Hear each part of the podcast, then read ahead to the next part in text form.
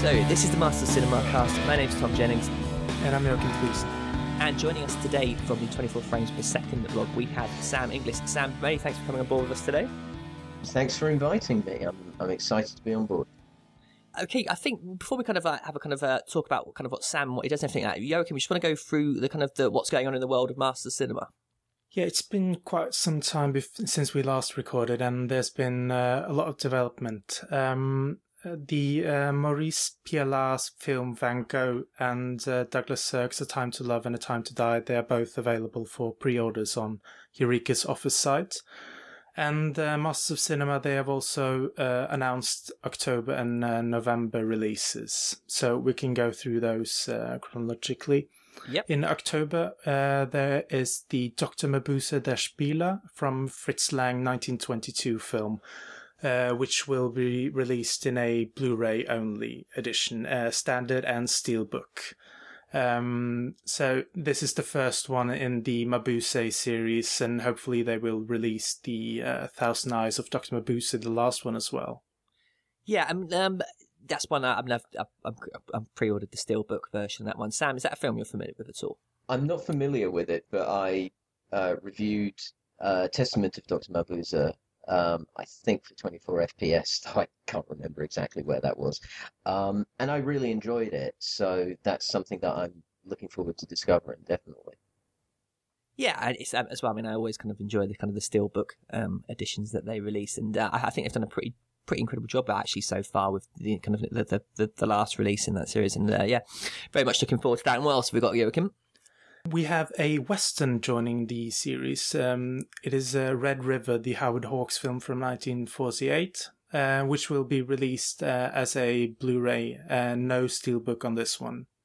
Yeah, I've not actually seen Red River. Have you reviewed to uh, seen that one? I think I've seen it in the uh, Western class I took at university, but um, I can't remember it very well.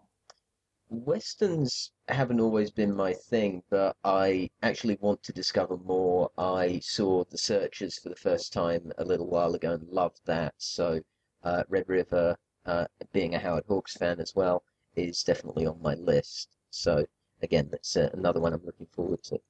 Yeah, I did. I did a Howard Hawks uh, u- uh, unit when I was at university, and I kind of, I was, it, it kind of Howard Hawks me out for a few years, and um. I haven't kind of been back to them, but certainly, you know, I do. I really enjoy westerns, and um, I, you know, Red River is kind of generally considered to be one of one of the best, as I understand. So, you know, I'll be particularly looking forward to that. So, what else have we got, Joachim?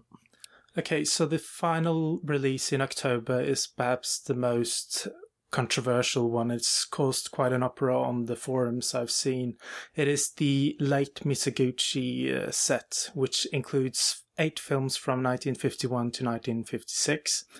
And it will be released on Blu-ray on the twenty-first of October. Uh, it includes Aoyama Ugetsu Monogatari, Sancho Dayu, Gion Bayashi.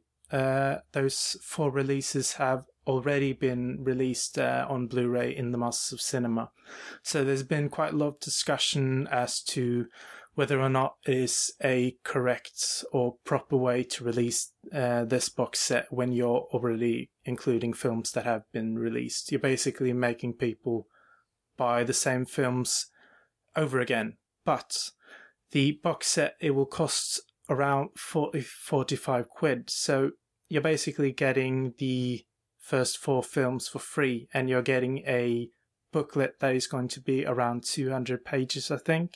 And if they were going to split it up into individual releases, they would have to truncate these booklets to um, smaller sizes. So, yeah, I don't, I don't know uh, if there's much of an argument to be made that M O C is trying to trying to take advantage of uh, us fans. I think they're just trying to do the best they can. Yeah, I don't, I mean, it's these kind of debates, and they kind of, they have me kind of smacking my head against a brick wall, to be honest with you, because it's like, no one's forcing anyone to buy no. these, you know, and that, that's it. It's not, it's not like, you know, you have to do it. And I mean, so what, you know, you kind of might be double dipping a little bit. You're going to get a load of stuff for, you know, you're going to get more anyway. And you know what, perhaps just don't buy it when it comes out straight away. One, you know, perhaps wait a little bit. It might come down in price, or pick it up secondhand from, like, you know, Amazon Trader or something. I don't know.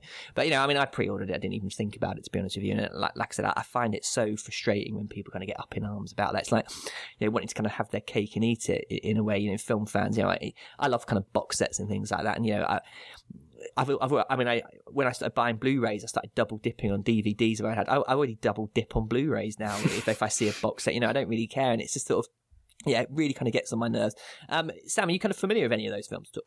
Uh, I am. Again, I, I reviewed um, the two earlier Mizoguchi releases for uh, Cinemart, and they really took me by surprise. I I wasn't expecting to enjoy them as, as much as I did. Um, particularly Sancho Dayu, uh, Sancho the Bailiff, uh, I thought was a tremendous film. So I'm really interested in this box set. But as somebody who has to, you know, work on quite a tight budget, it does rub a bit the wrong way that you have to buy stuff again. Um, but I, I understand both sides of that argument, you know?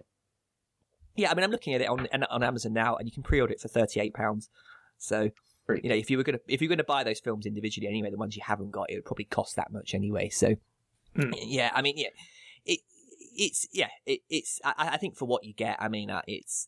I, I I can't really argue. I think it's a fantastic deal. I mean, and if you haven't got the films already, you know, what a bargain you're going to get anyway. And um, yeah, I like the fact that kind of Master Cinema are kind of going, you know, um, so certainly doing these kind of Blu-ray box sets, because they they did a few on the kind of the D V D releases, and I and yeah.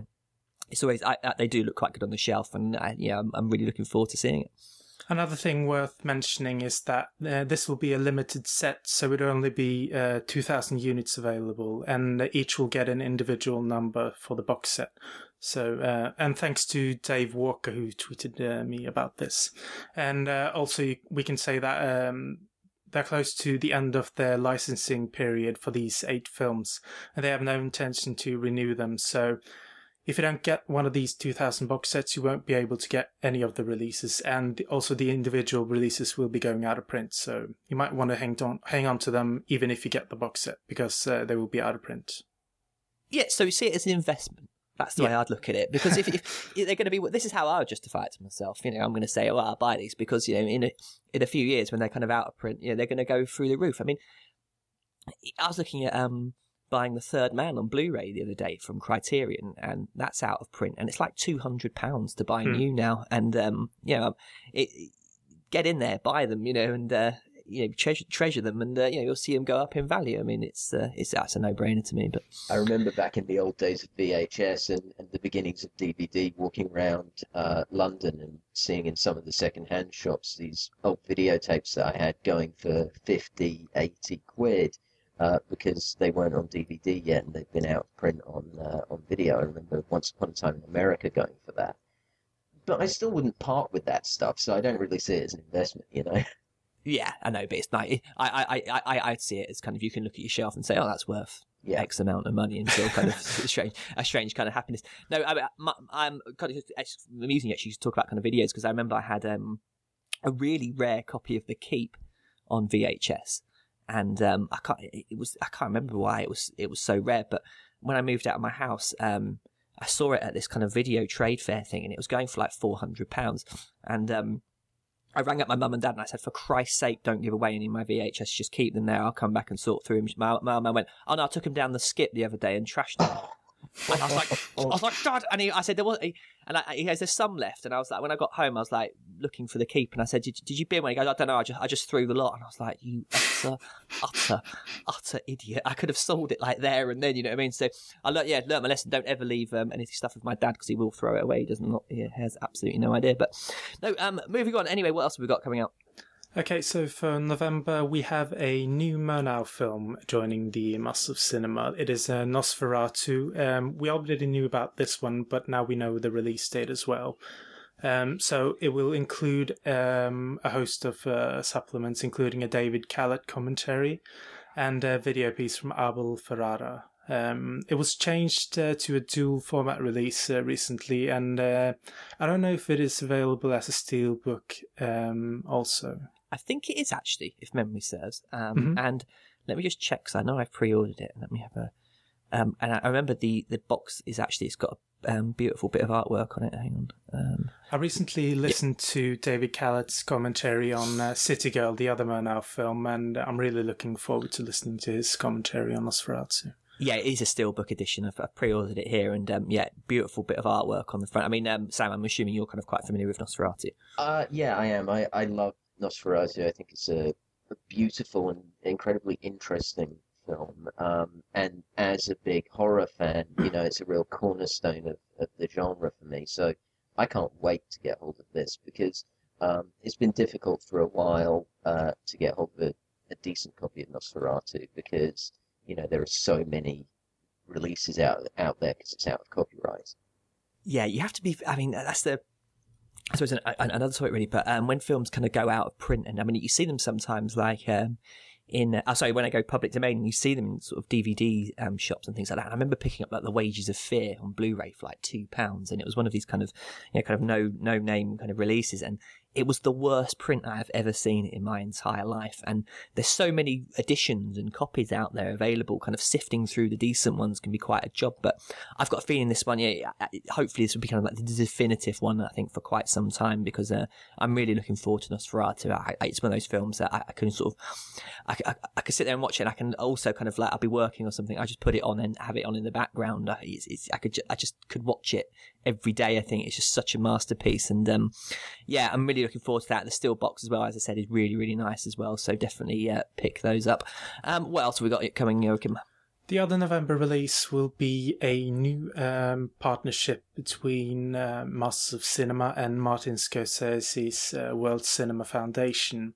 So they will be releasing a uh, Volume one box set, um, a dual format box, which will be released on the twenty-fifth of November. Uh, it will include um, the three films Dry Summer, a Turkish film, Trances, uh, a Moroccan film, and Revenge, a Kazakhstanian film. Uh, and they will be announcing uh, Volume two uh, titles um, in the months ahead. So this will be an ongoing ongoing series. Yeah, I'm. I have no. I, I've never heard of any of these films. So, no, me neither. I, and um, I was kind of quite surprised when I saw this kind of like come up, come up on Amazon. I, I, I, I look at it, and um, yeah, I'm really glad actually they kind of made this partnership. Um, it's, it's as we've kind of said before, really. Um, I think when you kind of you buy kind of label um releases from Master Cinema, and you do sort of feel like it's part of kind of film preservation in a way. You know, the money that you, we kind of spend on them, they kind of put back into kind of releasing these wonderful films. And to make this kind of partnership, I, I, I hopefully it's kind of an extension of that. I mean, like I said, I've never heard of them. I've pre-ordered it anyway, just out of the fact that that's what I do with these releases. But yeah, I'm really looking forward to that, and I hope it's kind of a series that um goes on and on. I, I, I it you know, hopefully it will do well and sell, you know, a, few, a few copies, and they'll kind of carry on doing these. I mean, Sam, have you heard of any of these films at all? Not a clue. Um, yeah. No, I, I, I think my friend Mike, who does my show with me um, most of the time, um, I think he knows some of these films and, and is a big fan of them. They seem very much like the sort of titles that uh, Second Run might also have released. So um, I'm I'm interested, but I, I really know nothing about them to, to talk about in, in this case. Yeah. Um, I mean, yeah, Joachim, I mean, I mean, if, is it, have you pre-ordered this as well? I've only pre-ordered from uh, Eureka, and it hasn't been made available yet, right, uh, but I will pre-order them. Um, it is worth mentioning that um, they will be releasing two box set a year, right, uh, with at least three films, and each of them will have video introduction by Martin Scorsese himself and eighty-page books, so you'll be getting quite a package. Yeah, and Martin Scorsese, I think that, that you know, he's one of those kind of people. If, if Martin Scorsese says a film's decent and worth watching, I think he's probably someone whose opinion we can kind of, um, yeah, yeah, yeah, listen to. I mean, I've, I've pre-ordered it's twenty-eight pounds, I think, the blue, the the pre-order I've got on Amazon here. So, yeah, definitely looking forward to that. Okay, is there anything else that we've got going on?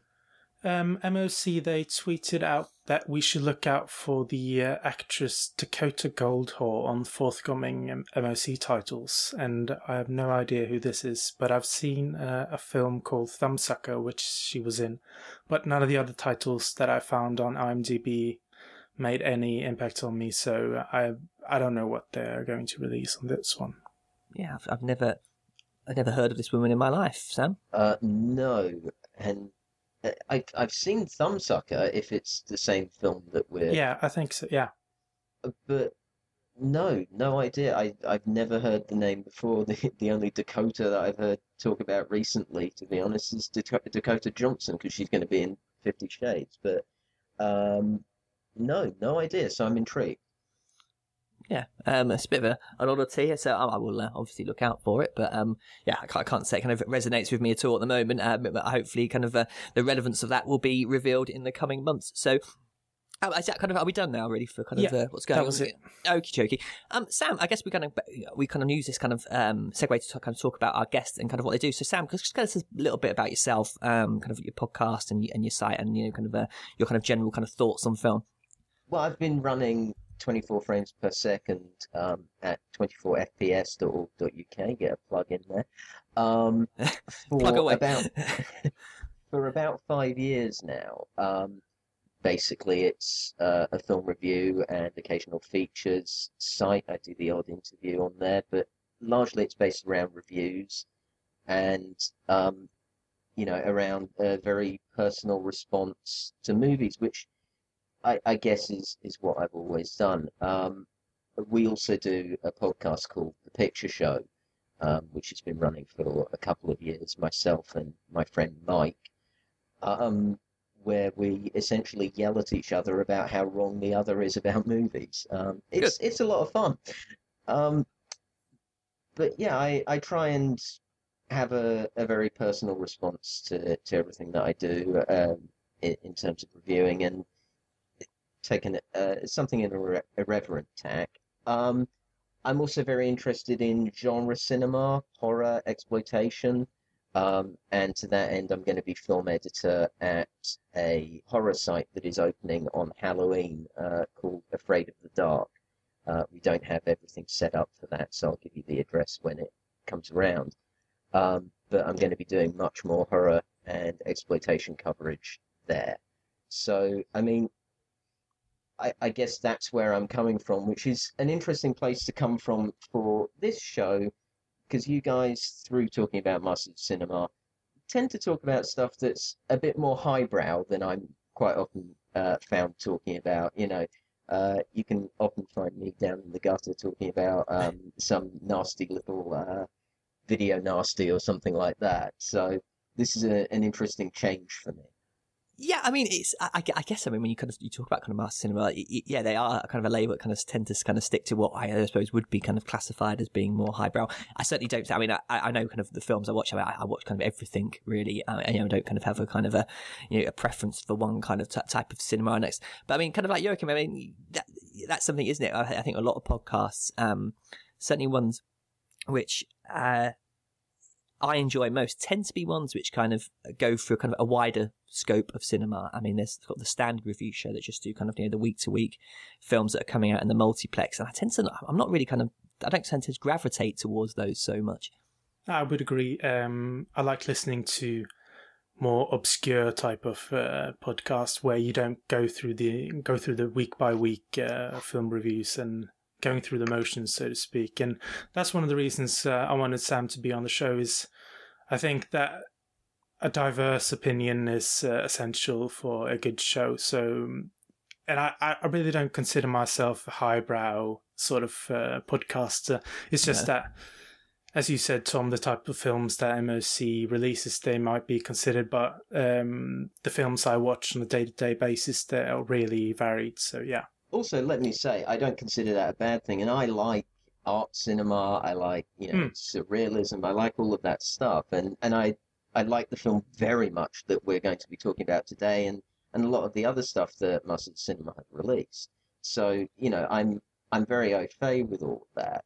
Um, I think, you know, on, on the Picture Show, we do do the week-to-week stuff uh, a lot of the time, but we also do lists, and we talk about, you know, kind of offbeat films and offbeat performances and topics and things like that, that um, otherwise I think don't get enough attention. And that's one of the things that I really enjoy doing in criticism, is bringing attention and bringing um, more serious critical thought sometimes to films and uh, movements that don't usually get that kind of consideration.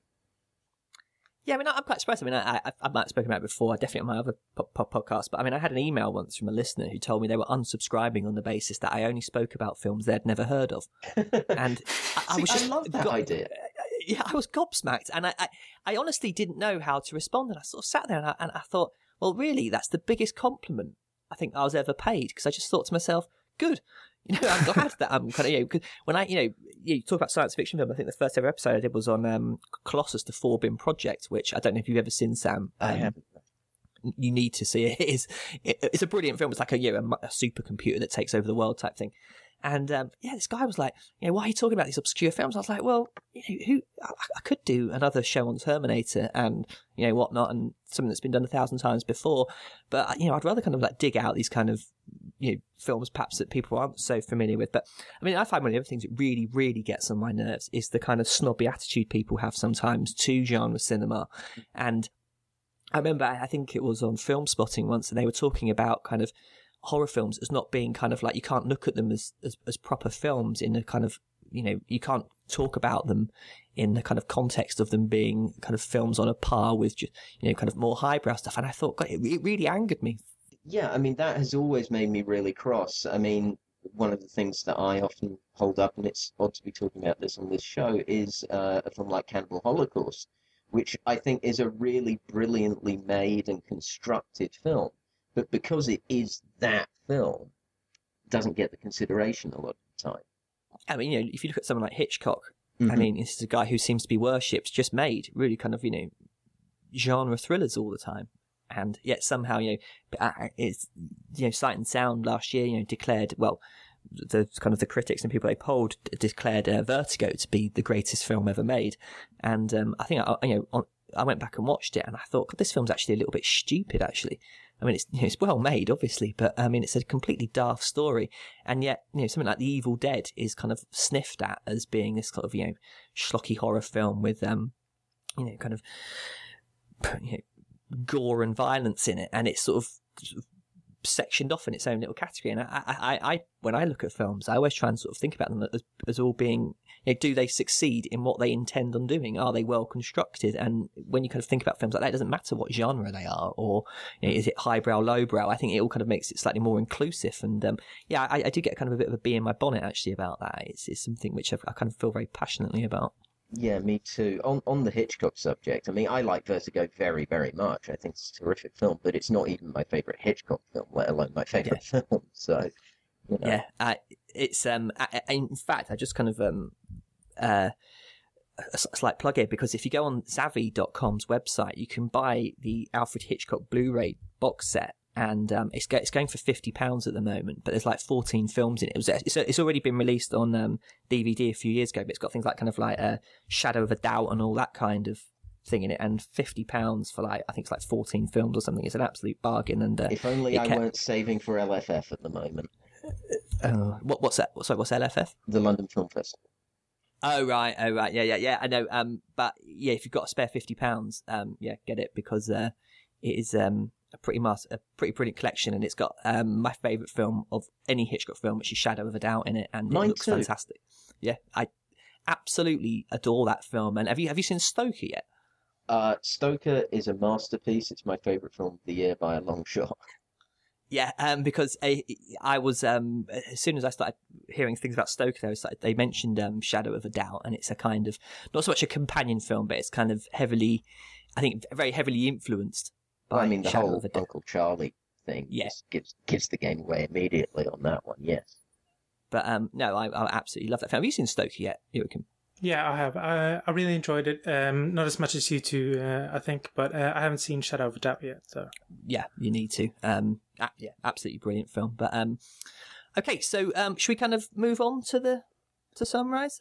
Uh, I was wondering, um, Sam, how did you get involved with Masters of Cinema and reviewing them? And, uh, yeah, when I was younger, obviously, I was always interested in older movies, but I never really got around to discovering um, older films and more sort of uh, artsy films that of the kind that Masters of Cinema release um, until relatively recently, when I decided to, you know, make a point of um, experiencing some of those movies. And um, Master Cinema were just sort of coming on the scene at that time. Uh, they were just starting to put out D V D releases.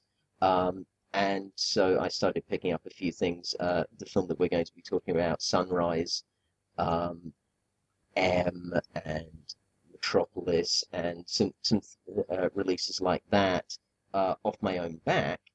And then at the same time, I was also writing um, for my site, but also writing for some other sites, notably for um, Cinemart, uh, which is no longer operating. But I did quite a lot of writing for them. And for some reason, I'm not even sure why, um, my editor decided that I should be given quite a lot of the Master of Cinema titles. And uh, through that, I discovered a lot of Japanese directors, actually, that I really enjoyed, um, and, um, you know, really felt that I broadened uh, my horizons. Uh, and, yeah, I, I think that's something that Master, is great about Master Cinema for me, is they've sort of forced me and enabled me to broaden my cinematic horizons with, with every release, really. Um, I, I really enjoy that about them, and it's...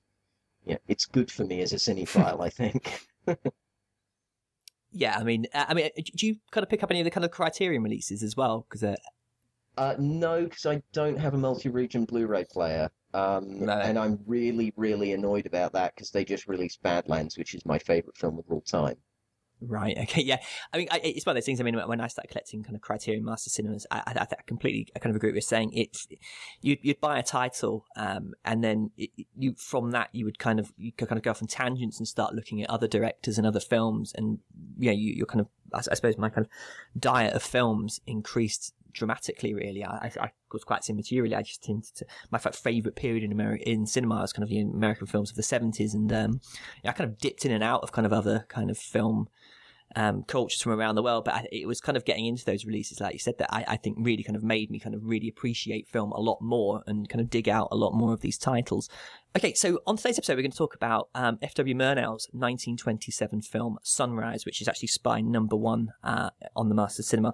And Sam, I thought kind of because um, you uh, picked this title to come and talk about, and uh, I suppose it'd be kind of a good jumping in point to kind of talk about what what what, what was it in particular that made you want to kind of come on here and talk about Sunrise with us.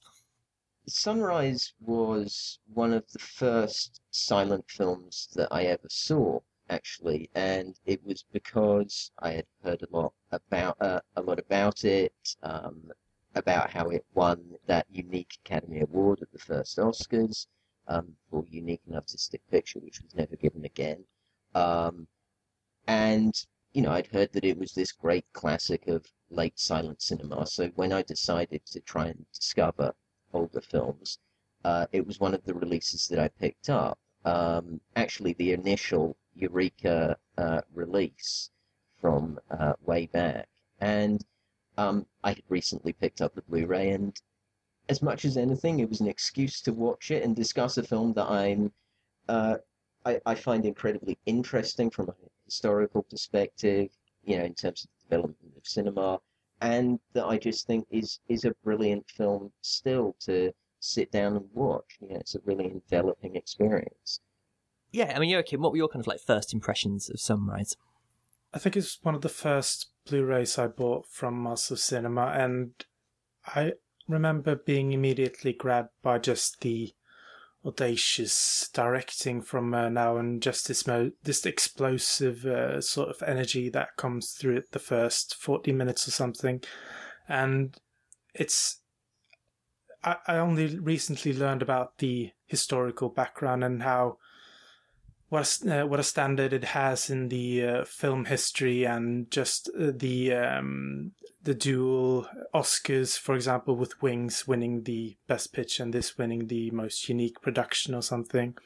And I, I, it's just a film that keeps on surprising me each time I watch it, with just not only uh, in terms of how it's made, but also the to- the types of stories that go with it, and uh, like I discover more about film history and more about Murnau himself, and yeah, it's just a, an incredibly interesting film, even though I do have some problems with the uh, plot of it, but the um, the way that it is told is uh, just extraordinary.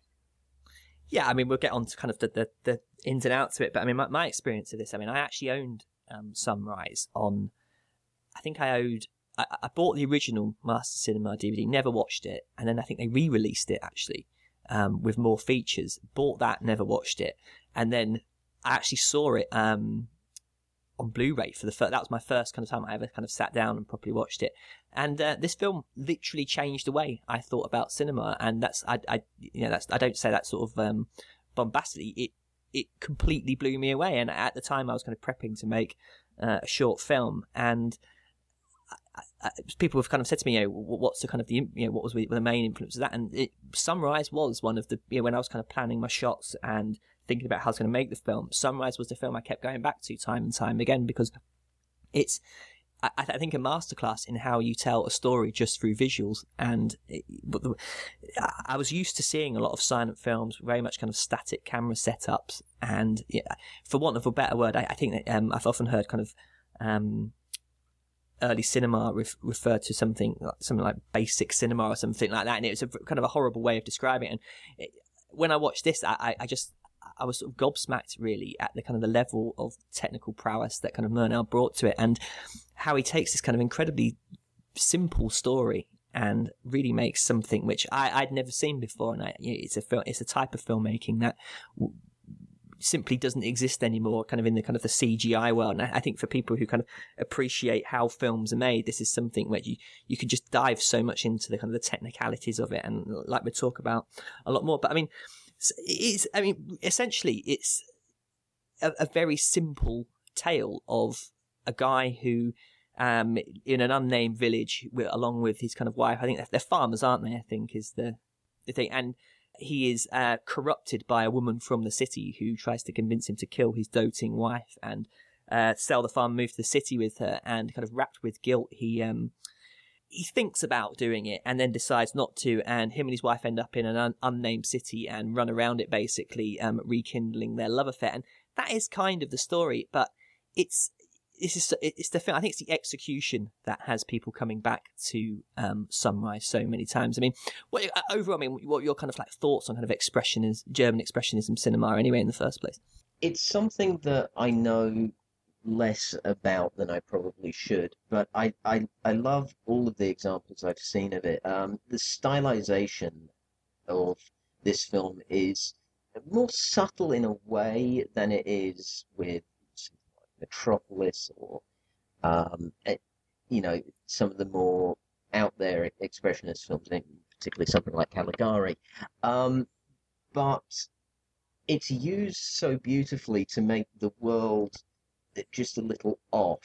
You know, the interiors of the houses are all slanted and exaggerated in, in really interesting ways uh, in, in Sunrise that make the frame uh, composed in a, in a way that's slightly strange, um, but without, you know, going totally outside the realms of reality.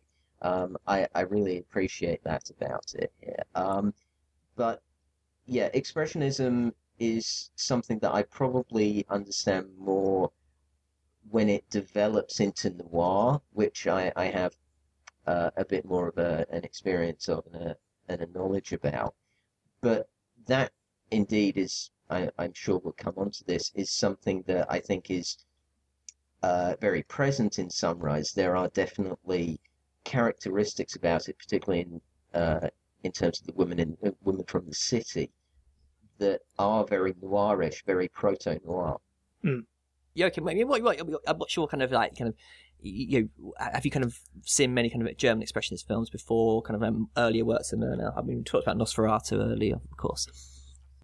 I've seen a bit, I haven't really delved into German expressionism per se, but I've seen, I've been exposed to like film history as it has developed, and German expressionism is definitely one of the eras that are the most interesting to me, just in terms of the visual style and how they portray characters and how they use visuals in such an imaginative way. And I really like the fact that they rely less on titles than other types uh, of cinema in the silent era used to. Um, They are more reliant on the fact that shadows and camera work and just how how the sets are constructed, it all sort of comments on what is happening on screen and what is happening inside the characters. It it feels like a more cohesive type of filmmaking to me, and Sunrise is definitely, I think that Murnau,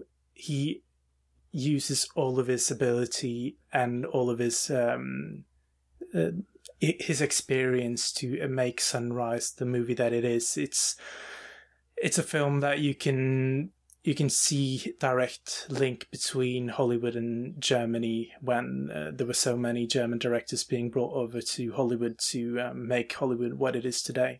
Yeah, I mean, I think it's an interesting story with um, Sunrise because uh, William Fox um, brought Murnau over. And it, he he wanted him just to basically do what he was doing. He didn't kind mm. of try and um, you know kind of water him down. And I guess the kind of the example, I, I, you know, we've seen it so many times in kind of modern Hollywood when you know directors come over um, from abroad. You know, John Woo's the classic example. And they kind of you know, they see these films that he makes in Hong Kong, and then they try and they bring him over to America. But they don't make, let him make Hong Kong cinema in America. They try and make him. make American films, and the results are, are fairly terrible. Mm. Um, it has to be said. And I think what what works so well about Sunrise, just from the off, really, is the fact that you know Fox, ha- William Fox, just had complete faith in him. And I mean, this was the most expensive um, silent film Fox had ever produced. And uh, you know, it's it's kind of incredible to me that they just said, right, you know, go and do your thing. And obviously, he brings all these kind of like canted angles, and you know, it's just little things really, like um, you know, at the beginning of the film when we see kind of the woman from the city in um, one of the little houses, and it's like the table in the foreground with the old man and the son sitting at it is is at an angle, and she's actually walking down into the shot, and it's just little things like that which are so subtle yet give this film such a unique look. And it's one of the reasons why you can go back to it so much, I find, because every time I look at it, I, I find something else in it that I haven't seen before. And, you know, I'm related to a film I went, I went to go and watch uh, last week, um, the new Elysium, the Neil, Neil Blomkamp film. And about halfway through, I just thought, oh, God, I'm so bored of this film already. Mm. I've, I've seen this a hundred times before, and it has kind of like no... I walked out of cinema thinking that's a film that I have no intention of going back to anytime soon. I might watch it when it comes on cable or something like that, but I had no kind of like kind of desire to go back to it. A film like Sunrise, um, just I'm just kind of gushing over the kind of technicalities of it, but it's just you can just go back and try and kind of piece together, almost like a kind of a detective in a way, how this shot was done, and you can try and try and work them out in your head. And that's one of the things I love about it so much. And for a silent film, I think it has, yeah, a lot of people put off perhaps by watching silent films. I mean, certainly I'm I'm not, but I haven't seen as many as perhaps I should have done. But um, it, it's hugely entertaining as well, I think, um, in many respects. It has that kind of replayability, which uh, you, you, you don't expect from a film like this, perhaps. I mean, I mean, yeah, Sam, I mean, is it something, I mean, how, is it something you find yourself going back to quite a lot? No, but that's only because I don't go back to many films a lot. I've got four thousand sitting here. I don't really have time. Yeah. Um, yeah.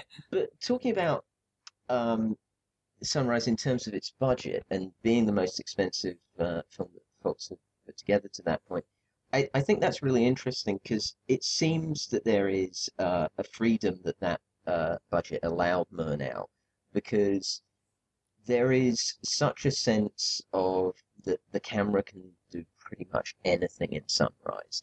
Um, there's really very little uh, restraint in it from, from that point of view, uh, in that, you know, it's it's got this camera that moves a lot. Uh, it's got really quite elaborate um, double exposures and special effects that um, are obviously of their time, but are incredibly advanced for their day.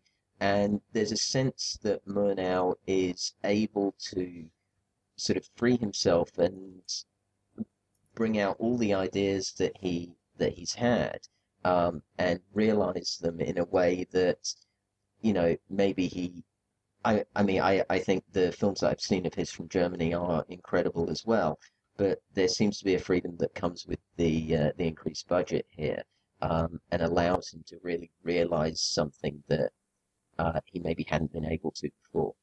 In terms of the visual ideas, one of the things that I, I think is, is really interesting is um, the camera movement, absolutely, which is very free. There's crane shots, there's tracking shots, there's, there's uh, very free camera. But actually, I think the character movement is often very interesting as well, um, particularly in, in the first passage of the film uh, concerning George O'Brien, who plays the man. And um, I understand that actually his boots were weighted so that mm. he would move very methodically, very slowly. Actually, what it reminds me of, though obviously it predates it, is uh, Karloff's monster in Frankenstein. Yeah. Um, and there's this very sort of, as if he's weighed down by what he's considering doing to his wife. Um, And there's there's other things like that in the film, but I, I really think that's something that is quite key to the film and, and is really well realised and, and quite subtly realised as well. Yeah, I mean, because if if you if you were going to do that today, you'd have um you know lines of, of dialogue with the character god going, you know, say, oh, I'm so you know I'm so conflicted by what I'm asking to do, yada yada yada. But you know, obviously Murnau doesn't have that luxury, so in order to kind of communicate that, he sticks weights in someone's boots and makes them walk, and it's brilliant. You know, it's it, it's so it's so creative, such a creative way of conveying you know basic kind of thoughts and kind of motivations of the characters. And um, I mean, you know, just, just going on the, on the kind of the, the fact that this film has tracking shots in it. They're incredibly complex and beautifully um, executed as well, especially during those kind of opening moments, and the way they kind of the camera kind of glides around the um, the set and you know kind of the, the blocking of the characters as well. And it's again, it's one of those it's one of those things. Sometimes when, when I'm watching a film like this, often I get a bit too um, I lose myself in kind of things like that, and. Mm.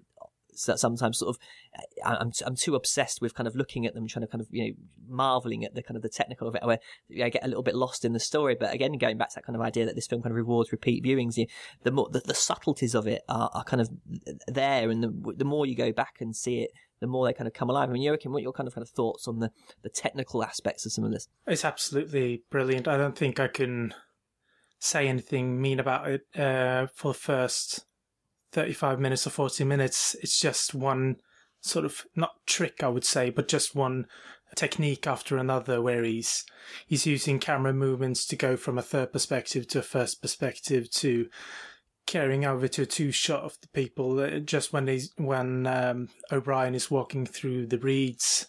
It's uh, so many things that you can pick up on, as you said, when you're watching it again and again, that just... When it when you have the tracking shot through the mud, there's no there's no tracks on the floor because they're actually in the ceiling and the camera is hanging down from the ceiling, and just stuff like that that you you sit there and wonder the first time, how did they actually get such a smooth movement in nineteen twenty-seven? And how these were the days of actually crank camera, but he had some sort of mechanic. mechanical sort of uh, automator that uh, cranked the camera for him when he was uh, filming this, and just many of these things that keep contributing to my appreciation of just the technical achievement that is Sunrise. I understand that. Yeah, I mean, the film actually...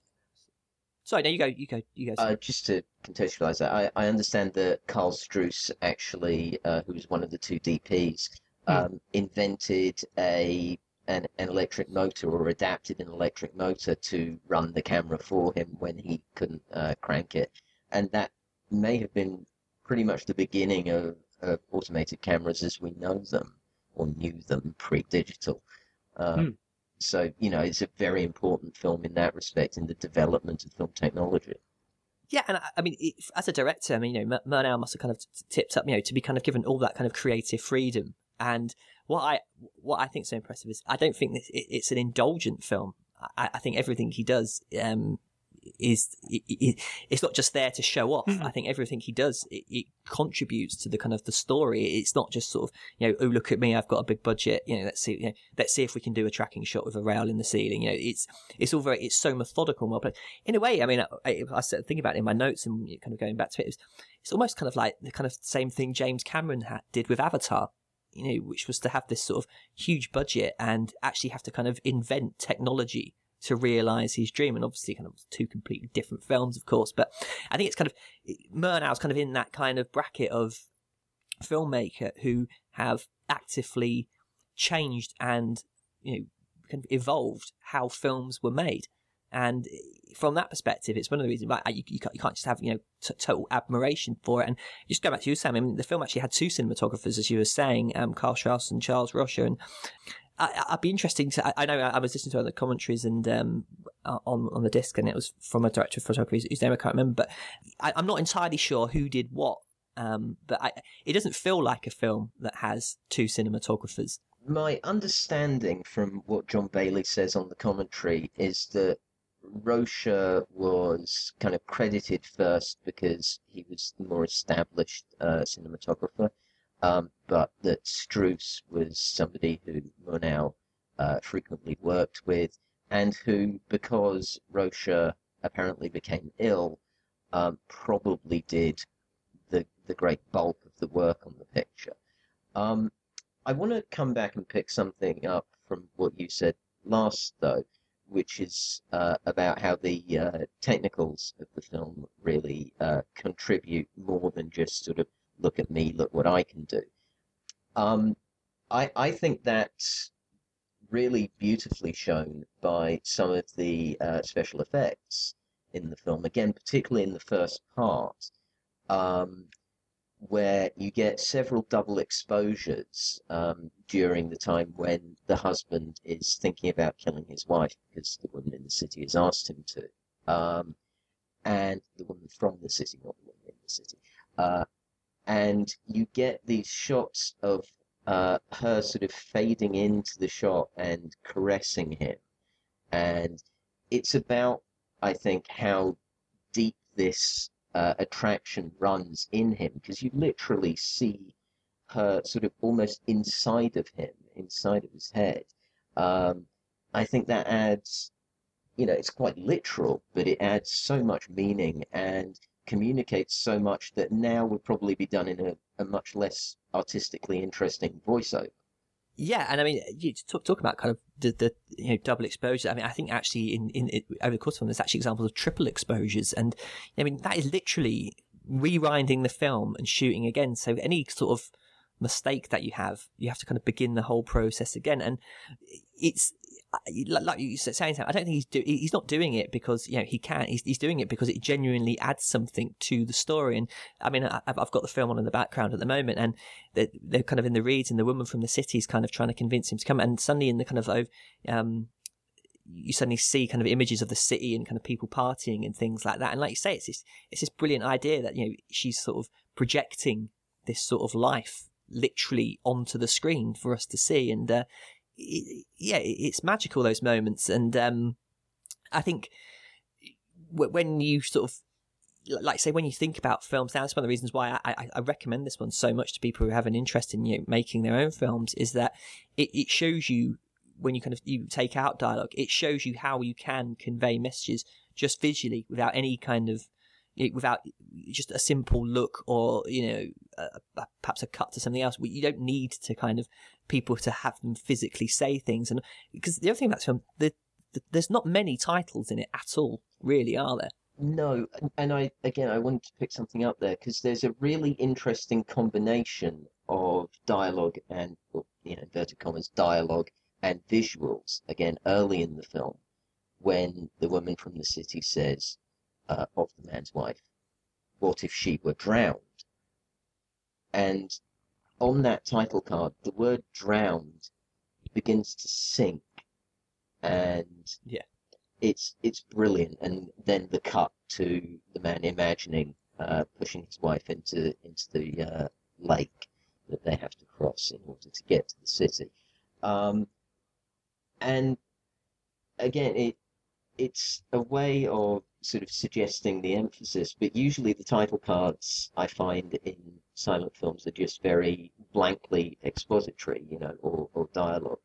Um, but this one conveys meaning, conveys the idea of what it's saying as well. And though there's very little um, use of titles in, in the film, that's just brilliant title use. And again, really adds something uh, to the film in a very Uh, small but very clever way.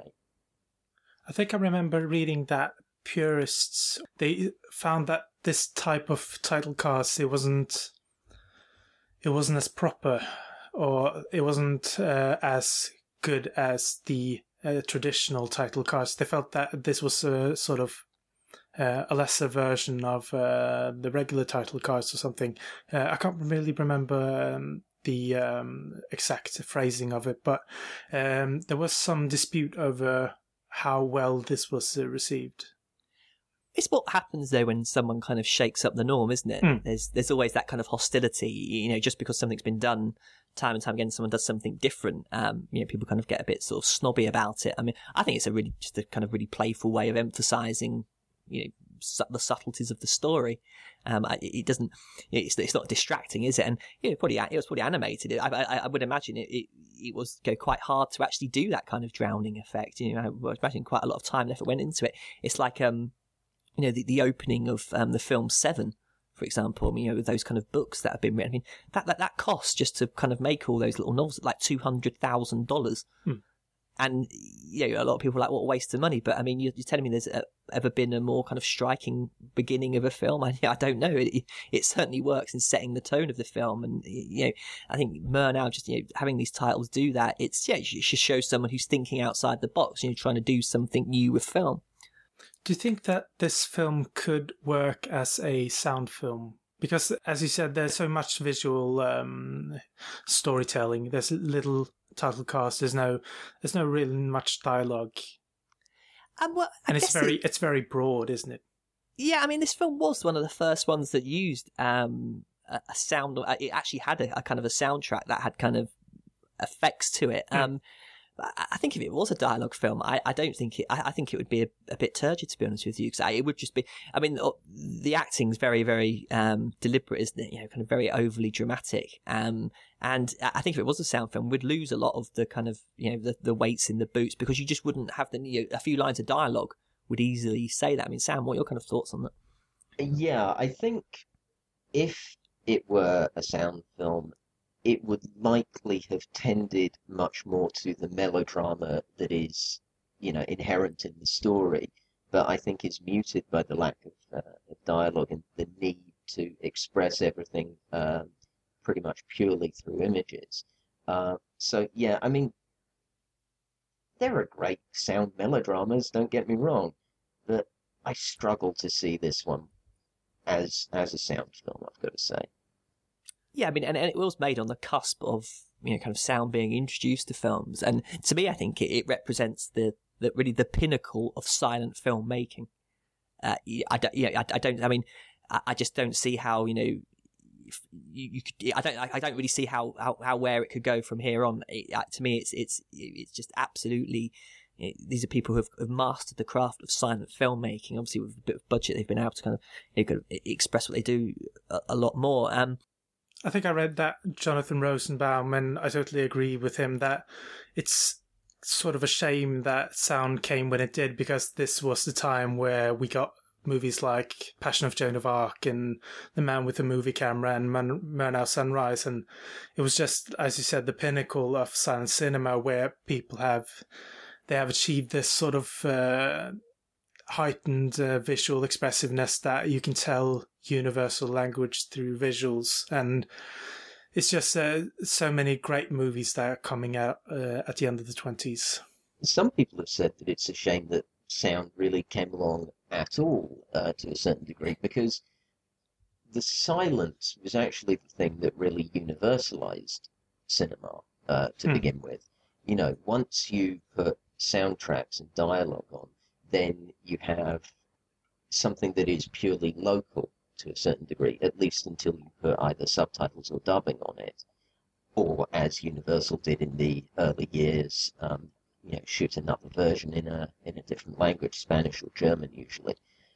So, you know, it, it kind of stripped cinema of its universality somewhat, uh, and that is a pity, particularly when it was at this sort of artistic high.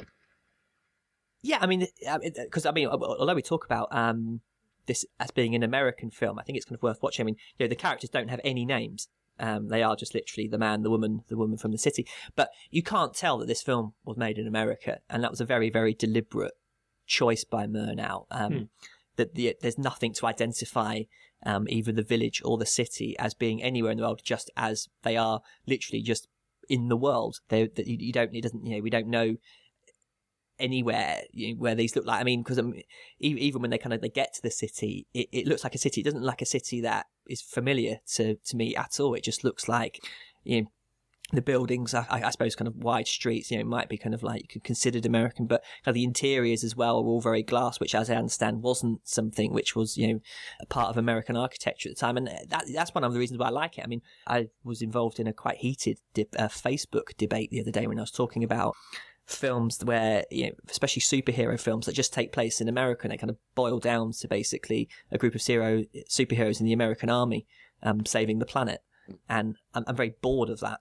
It just, you know, it just makes, they, they take place in very small worlds, I find, these films. I've always wondered why, um, you know, aliens land in America in every movie. You know, why can't they land in, you know, Russia?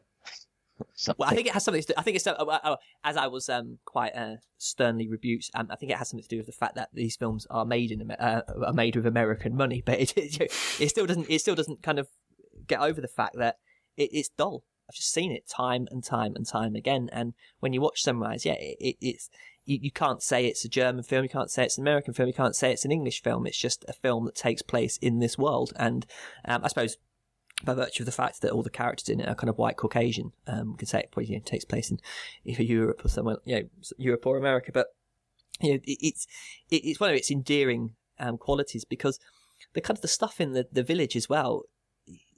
It's kind of almost the, the timing of it seems quite strange as well. I mean, it's were it just set in this village, I would have no idea that kind of like cars were, had been invented. You know, it looks so basic, doesn't it? That it's so sparse and kind of I, I don't know. It just looks so sort of basic, which again was another kind of very deliberate thing by Murnau. Uh, yeah, I mean, it's it's definitely a film in that respect about contrasts and about people in, you know. The city is unfamiliar to them, and not not scary, but something that they're, that they're slightly out of their, their context in. And actually, I think that's why the film can proceed as it does in a way that's at least somewhat believable. Because to to get on to talking about the, the actual shape of the story and some of the reasons that Uh, modern audiences might struggle with Sunrise is obviously the man comes very, very close to killing his wife and does actually reveal his intentions. You know, he gets to the point of pushing her off the boat and then can't. And obviously she's yeah, uh, extremely upset, extremely traumatized by this. But the through their time in the city, they sort of rediscover each other. And um, I, I read a piece this morning that suggested it's It's almost a remarriage uh, that day in the yeah. city. And in a modern context, it's really hard to sort of uh, accept that that happens in a matter of hours from the place that, you know, yeah. he's, he's trying to kill her at the beginning of the film. But because the city is sort of, slight again, slightly removed from reality, that they're sort of in this place that's somewhat dreamlike for them, that's that's so outside of their usual context, I think that makes it easier to accept somehow. Yeah, it's um I'm just kind of rewinding slightly. I just want to go back to the bit where, you know, he's thinking about killing her, because it, it's the the influence of the city on this play, on this kind of village. um I It's like the kind of, you know, you see the the, the woman from the, from the city, you know, she smokes and she looks kind of vampish and, you know, quite scary. And it, one of the things I was watching, I mean, I, I, I was almost laughing, I have to be honest with you, but like, like the guy, like, how how is it she gets in his head that much? Is the city that corrupting on him? You know what I mean? It's like to kind of do this to his wife. It was quite easy for her to influence him, I feel. Yeah. I think, you know, how weak is this guy? You know, it's like... Well, I, I, there is also the fact that, you know, a, an opening title suggests she's been there for some yeah. weeks, so yeah. you've got yeah. to accept that this isn't the first time they've met, things like that. So. Yeah. Not only that, but I think he's quite miserable with his wife. But on the other hand, I feel that you were, you were talking about Frankenstein earlier, and I feel that I was also thinking about Frankenstein, but not in terms of movements, but just in terms of it feels quite simple-minded, this fella.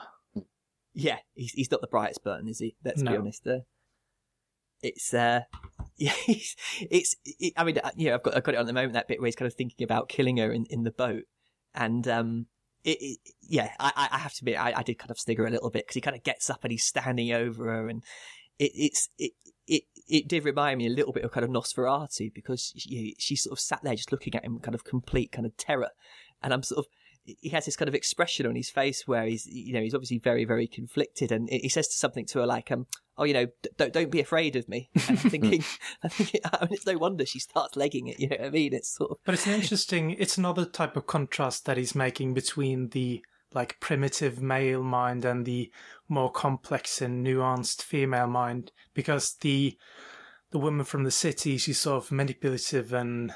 She's, uh, you feel like there's layers to this person, and the, and the wife also, she's forgiving and she's caretaking, and she's not this type of uh, character which is thinking only about one thing, but basically all of the male characters in the film are interested or thinking about sex in some yeah. way or another.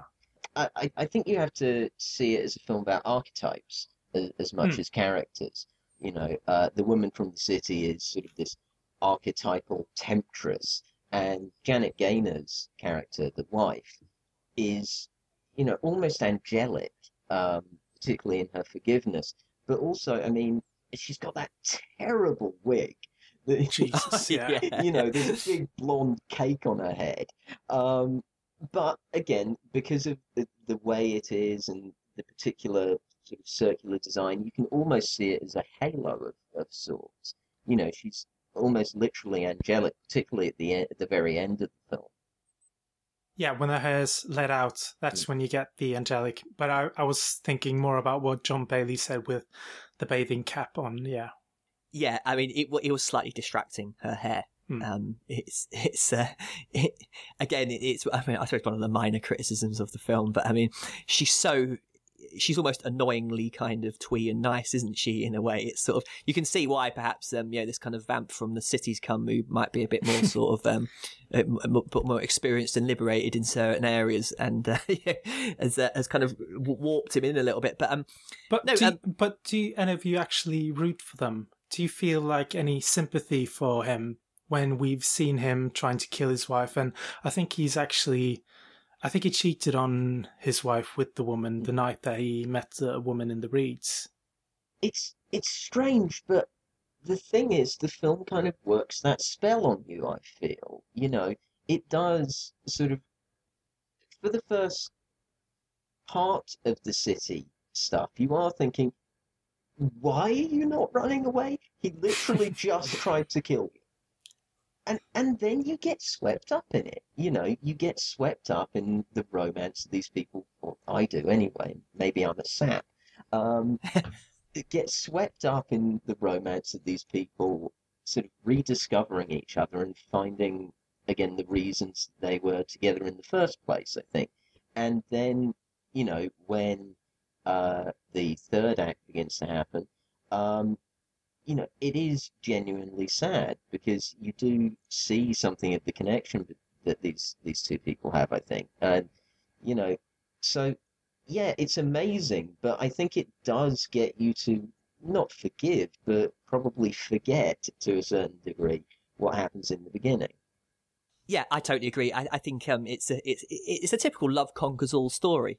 And um, it's, uh, when I was watching, I mean, again... I, I, I never ever really ever buy the fact that he's ever, actually ever going to do it. I think he's, you know, he's too much of a good man deep down to even consider it. And, you know, the film is about him kind of rediscovering the joy of life. Because, I mean, there is a kind of a metaphorical wedding in the film, isn't there? They go, they go to a church and what, actually watch someone getting married. And then it's kind of the way it's kind of constructed is, you know, Murnau has them coming out the church together and there's loads of people waiting out there, and it's kind of rediscovering love. And yeah, yeah, it's, it's a love conquer. So I don't think it's sappy really to sort of say, you know, you kind of, you're rooting for them. I, I think it's fairly kind of, um, it's a film, I think, where you could kind of go along for the ride and enjoy it on those bases.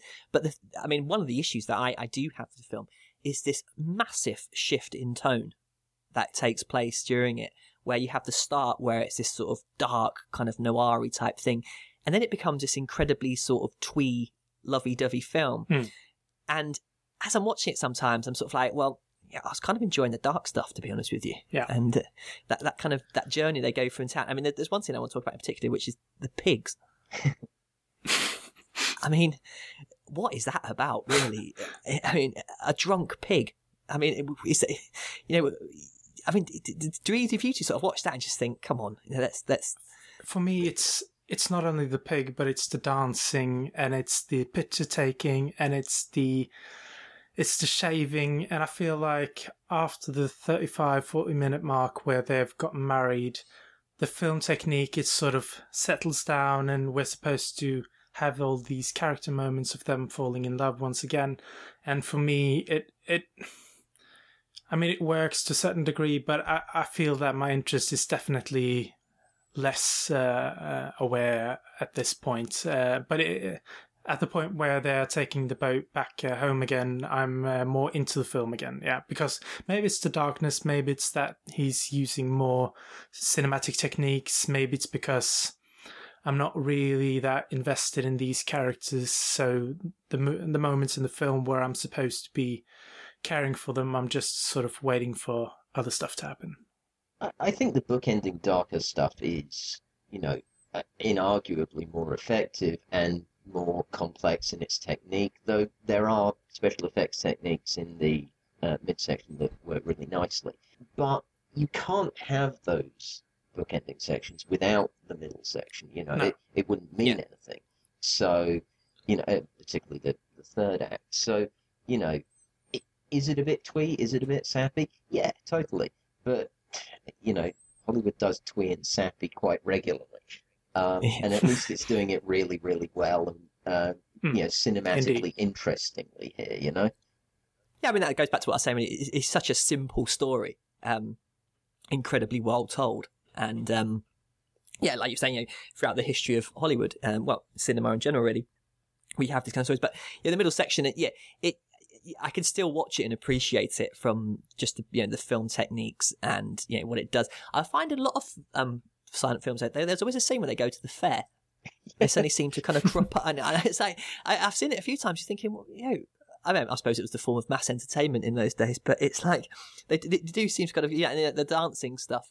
Um, yeah, I know what you mean, Joachim. It's quite kind of it's a bit sort of like, come on, let's just get a movie. It's like um the Deer Hunter, you know, that that, that wedding scene. That the, it's like, come on, just just, just get to Vietnam. You know, let's get this over, it, over it, and done. It is interesting that. The structure of the film narratively is quite different from what we're used to from Hollywood. It's not the typical three-act structure, but after about the forty-minute mark, the plot is already done with, and we're sort of left with all these character moments, and then the plot is only, it only returns in the end. So it, it's quite interesting that it, where the plot is convoluted to the front end of the film. Yeah, I mean, yeah, that, that, yeah that's yeah, definitely a, a valid point, but I, I suppose it's, you know, because kind of the overall enjoyment of, of Sunrise is getting through the, the middle section. It's not to say, you know, I, I'm not bored by it, a sense. I'm, I'm just sort of like, from a filmmaking perspective, I'm sort of sat there thinking, why do I need to be having this scene of a drunk pig? Hmm. I mean, it was that to sort of entertain the, cra- yeah, the audience, would, would a contemporary audience have been kind of rolling in the aisles uh, at a, a pig staggering? I actually thought it was incredibly cruel. And the mm. old man trying to... like take up the uh, the hang or the dress of the woman that keeps slipping down or something. It's uh, I, I don't I don't know who that's for either. Well, I think I, to be honest, with you, I think in, you know it's that kind of vaudeville. You know, yeah. I suppose that at, at those times where it's like fart jokes now are apparently funny. You yeah. know, and, and that kind of thing. It's, it's it's the version of that, I suppose. To defend uh one one bit of the middle section a bit. Um, There's a scene just as they're walking out of the church, which I, I think is really effective, where obviously you see it all with uh, back projection, um, yeah. because there's a lot of things that would be very dangerous. You know, they're sort of walking through traffic because they've just fallen back in love with each other and they're totally absorbed in each other. Um, and the back projection is really primitive. It's, you know, nineteen twenty-seven, so it looks as if they're kind of removed from the world. But part of me looks at that sequence and goes, well, they are. You know, it may be that it's a primitive special effects technique that is having this effect, but actually it's a really interesting effect in terms of where they are in the story arc. You know, hmm. these two people totally removed from the world, absorbed in each other. Um, and it's one of those great little accidents, I think. Or, or maybe it isn't. Maybe Murnau knew exactly what he was doing, but it feels like a happy accident. Yeah, I, I mean, I, just you know, talk about that kind of like the way they are in the city. Um, it, it, it's a strange one because I think the city kind of represents kind of modernity in many ways, and there's always kind of like cars whizzing round and all these types of things. And I don't know if the film's sort of saying that these two, you know, these two simple souls, this this world isn't quite right for them. Like you say, you know, they, there's, sort of, there's lots of scenes where they're kind of walking and it, it will suddenly fade into like they're going through like a forest or something like that. And then they're kissing. And then the next thing we sort of fade into the fact that they're causing a massive traffic jam. And you watch the film and it's sort of like, my, whenever I'm, I'm, I'm seeing it, I think at least you need to get out of here. This place isn't, you know, like they are, like you say, they're completely detached from it in a way. Um, especially, you know, when they go to the barbers and, um, also the hairdressers or whatever it is, when he's having a shave and they're trying to kind of do her hair and things like that. She's like, you know, don't touch me, get off, you know, I need to keep this ridiculous wig on. And it's just like, it's almost like, you know, kind of like, you know, They're they're not made for this world of fast moving kind of, you know, not urban. Only not only that, but I feel like there's more temptation in the city, and if you can feel like the characters, it doesn't seem like they're trusting one another quite yet, so they need to be removed from temptation to be able to survive as a couple. Yeah, and yeah, totally. And, you know, to sort of get back to kind of like, you know, farming and living in their, their sparse huts, mm. you know, that's, that's, that is the life that, that, that they're made for. I mean, it reminds me of, um, a, a Jacques Tati film. Um, I can't remember the title of it actually, but it's, I think it might just be The Postman or something like that. It made in nineteen forty-seven, where it sort of shows this little tiny town in France where everything is just kind of this pre-modernity. And it's probably best off that it stays that way, because when they kind of introduce kind of like, you know, automated post sorting system, just all chaos breaks loose. And it, you know, it's kind of a comedy of errors really, but Sunrise is, I, I think it's kind of treading a similar path of sort of saying, you know, yes, we have kind of like modernity, but it might not be the best thing for everyone. And for mm. these two characters, you know, that they're kind of, their simple um, existence is really kind of, you know, where they can kind of be, you know, thrive as a couple, as it were. I was reminded of um, Jean Vigo's uh, La Talente as well. And also another Murnau film that he made uh, a few years later called City Girl, which is also a Masters of Cinema, which is, it's kind of the opposite of um, of Sunrise in um, what type of story it tells, but um, it's quite interesting uh, double bill when you watch yeah. this one and City Girl. How how do you guys feel about the performances in silent film and, and particularly in this film? Because, you know, obviously it's a very different style. If you go in watching a film like this expecting to see, you know, performances that we're all raised on are, you know, the hero looking mournfully off, you know, like, you know, think like Russell Crowe in Gladiator is to me like the archetypal type of Hollywood performance. You know, it's, it, it's, it's all there on the screen in his face and, you know, in the line delivery. It's, it's all there. If you, if you go into watching a film like this expecting to see something very similar, I, I think that's when people look at film, silent films, and they go, oh, you know, I, I can't take this sort of deliberate kind of mournful looks. I personally love it. Um, I, I, it doesn't really bother me at all. And I, I find the performances in this film, I actually think they're really good performances, um, especially from, sorry, what's the lead guy's name again? Sorry. Uh, George, George O'Brien. O'Brien. Yeah, George O'Brien. I think it's a really good performance, actually. I really feel, I, I look, I, I believe it, um, certainly. I, I, I believe the fact when he's in the church asking her to forgive him and he's crying. I, I, I buy those moments. I don't sort of look at them and think, oh, look at this kind of hammy, stagey acting. I, it, it works for me totally. I agreed with you until you mentioned your favourite performance, but uh, I, I don't have a problem with uh, silent cinema. Sorry, just to clarify, my favourite performance, are we talking about The Gladiator? No, uh, we're uh, talking sorry. about George O'Brien. Oh, sorry, no, no, because no, just to clarify. Yeah. Um, Russell Crowe in Gladiator is not my favourite performance all time. That's, no. George C., that's George C. Scott in Patton. Okay. I just want to get that out there right now. Carry on. Um, but uh, I don't have any problem with... Um, Yeah, the acting that we find in silent cinema, actually, I do enjoy it. And but I feel like George O'Brien is uh, my least favourite performance in this film. I feel Janet Gaynor and um, Margaret Linwood, I think her name is. Uh, I think the, uh, those two performances are well above and beyond uh, O'Brien's. I feel like he's, as opposed to you, I don't, I can't really get into his character. I can't really believe him uh, in the same way that uh, Gaynor, for example, you know, sort of traps me in with her innocence. I think there's um, a, a, a lovely uh, simplicity and, and appeal to Gaynor. Um, I saw a film yesterday. I was doing a bit of watching around Sunrise as, as prep, and I saw a film called Street Angel. And again, she she has this really simple uh, appeal about her. There's something um, that just draws you to her, and I think that's really uh, key to how she is in Sunrise. Um, hmm. You know, and, and why you identify with uh, the wife so much. And I think she's great in the film. I also uh, agree with you, Tom. I think um, that uh, O'Brien's really, really good, and particularly in that church scene that you mentioned. Um, so it, I think, you know, it's a style that you have to get used to, much like uh, actually classical Hollywood talkie acting, you know, in, in the forties and fifties, you know, has this very sort of different style that, than what we're used to. Um, so it's an adjustment. But once you make it, uh, I think you see that there's there's some really wonderful acting going on here. And, you know, you just have to tune into to the level that it's on, I think. Yeah, well, I mean, I, you know, a, a acting style, it, yeah, like I say, it's, it's evolved over the years. And um, this is just part of the evolution of the craft of acting mm. that you're seeing. And, um, yeah, I mean, I, yeah, I, I, yeah, like I say, I mean, I've you know, seen a lot of short films now. And, um, you know, like all performances, there are good ones and there are bad ones. And uh, I personally find the, the, the, the acting in this to be completely, um, yeah, believable for, for what it's trying to achieve. You know, I mean, it's an expressionist, it's heavily stylized expressionistic acting, and mm.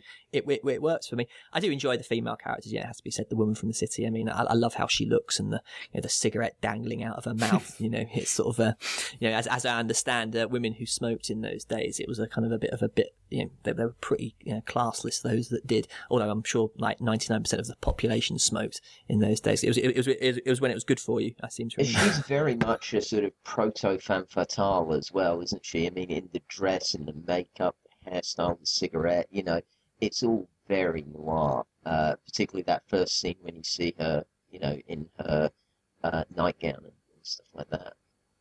Yeah, and that's another thing as well. I mean, the films, you know, it, it definitely um, show. I mean, you, you see like um, the wife, you know, she's always kind of very prissy, isn't she? And that, that the woman from the city's kind of like rolling around in a nightie, and it's quite daring. It's quite, you know, yeah, she's uh, pretty scantily clad. Yeah, and it, yeah, it's perfect for the character, isn't it? I mean, it's you know, it's, it's creating her to be this archetypal, uh, you know, uh, yeah, temptress, I suppose. It's interesting the the opening scene with her.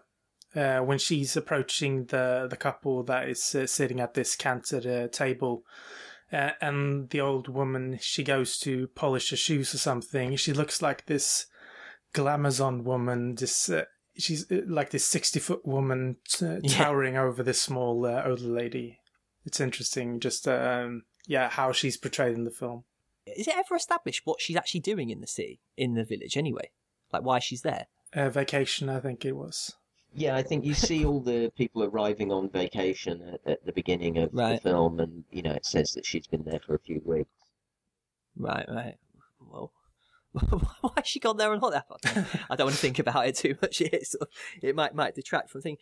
I suppose we can kind of, like, move on from the, I mean, move on from the city to kind of the, the going back to to the village, because um, this is where the film, you know, takes a, it becomes almost like an adventure film. In a way, this this last bit, because we have this incredible storm, and I just want to talk a little bit about this, how the storm works. Because I was watching it again this morning, and um, it's the bit where it shows the fair being ravaged by the storm, and God knows how many wind turbines they must have had going on on that set, because you can literally see people almost falling over. Hmm.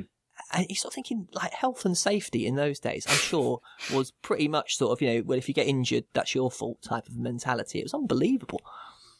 Well, I mean, it was a it was a different film in a different period, but um, Lillian Gish, in terms of you know health and safety in silent era, I think in Orphans of the Storm, she has to lie on an ice floe, and she right. was there so long at a certain point that not only did she nearly die, um, but I think she had permanent damage in her arm from it.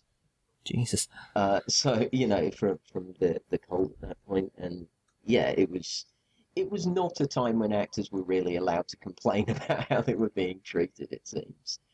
But the storm is, is brilliantly realised. And again, it's all practical. And you know, that's something, there's a, a visceral feeling to it that, you know, even if it's uh, created on a set, which I think a lot of it is, you know, there's a visceral reality to it that, that seems to have gone missing in recent Hollywood cinema, you know, with the growth of C G I and things like that. There's nothing real happening anymore. And just on that level, I really appreciate it, you know, um, it, even apart from the, you know, ca- a casual attitude they may have had to health and safety. Yeah, I mean, uh, yeah, I can only go back to uh, Man of Steel, which, you know, yeah. I'm watching that and I'm just like, I, I don't buy it at all.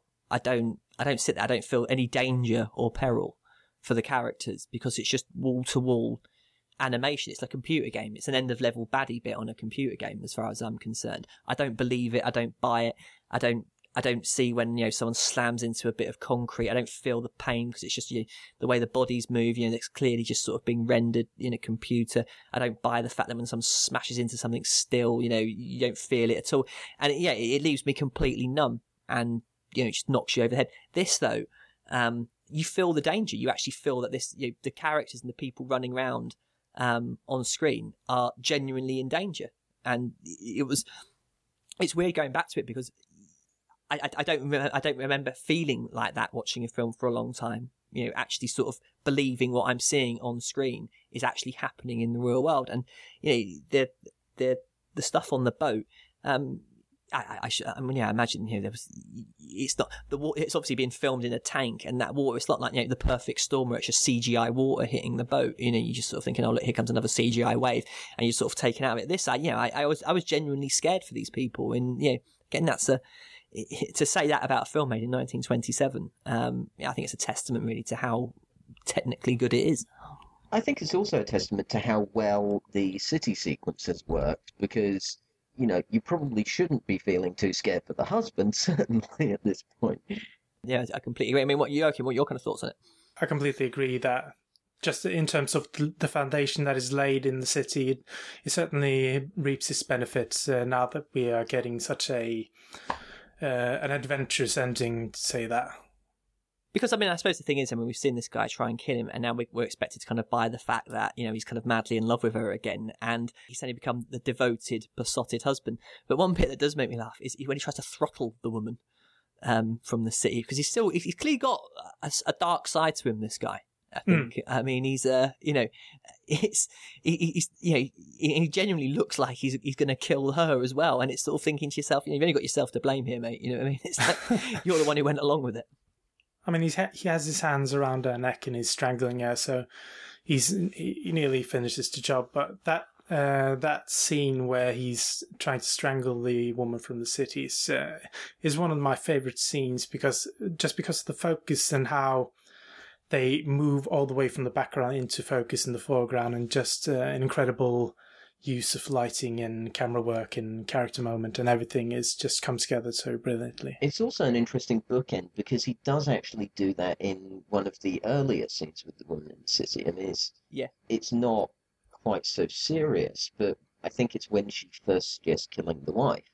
Yeah. Um, you know, again, he's got his hands around her throat and, uh, you know, there's, there's something really scary about that guy. But again, you just sort of it to the back of your mind. It's, I'm amazed how that works. But yeah, it, in terms of uh, the way it echoes, it's a, a really interesting bookend to the film, I think. Yeah, and I mean, this being a sort of a melodrama, of, of course we have to kind of go through the, the, the moment where, you know, he thinks she's dead. But I like the fact as well that they're kind of um, the the reeds that he was going to use to um, was he going to? I think he was going to. She gets him to make some reeds, doesn't she? Mm. Which he was going to then use, but he actually in the end um, he uses them to save the girl, mm. which I thought was a nice way of kind of, you know, reintroducing those and kind of, I say, I say basically kind of echoing kind of what went on in the, the beginning of the film. But I mean, it's little things as well. I like, like the, the lightning strikes as well that you can see um, over the village and in the sky. I mean, they're obviously kind of animated, but again, I mean, I, they, they look pretty incredible um, as far as I'm concerned. I mean, it's a brilliantly composed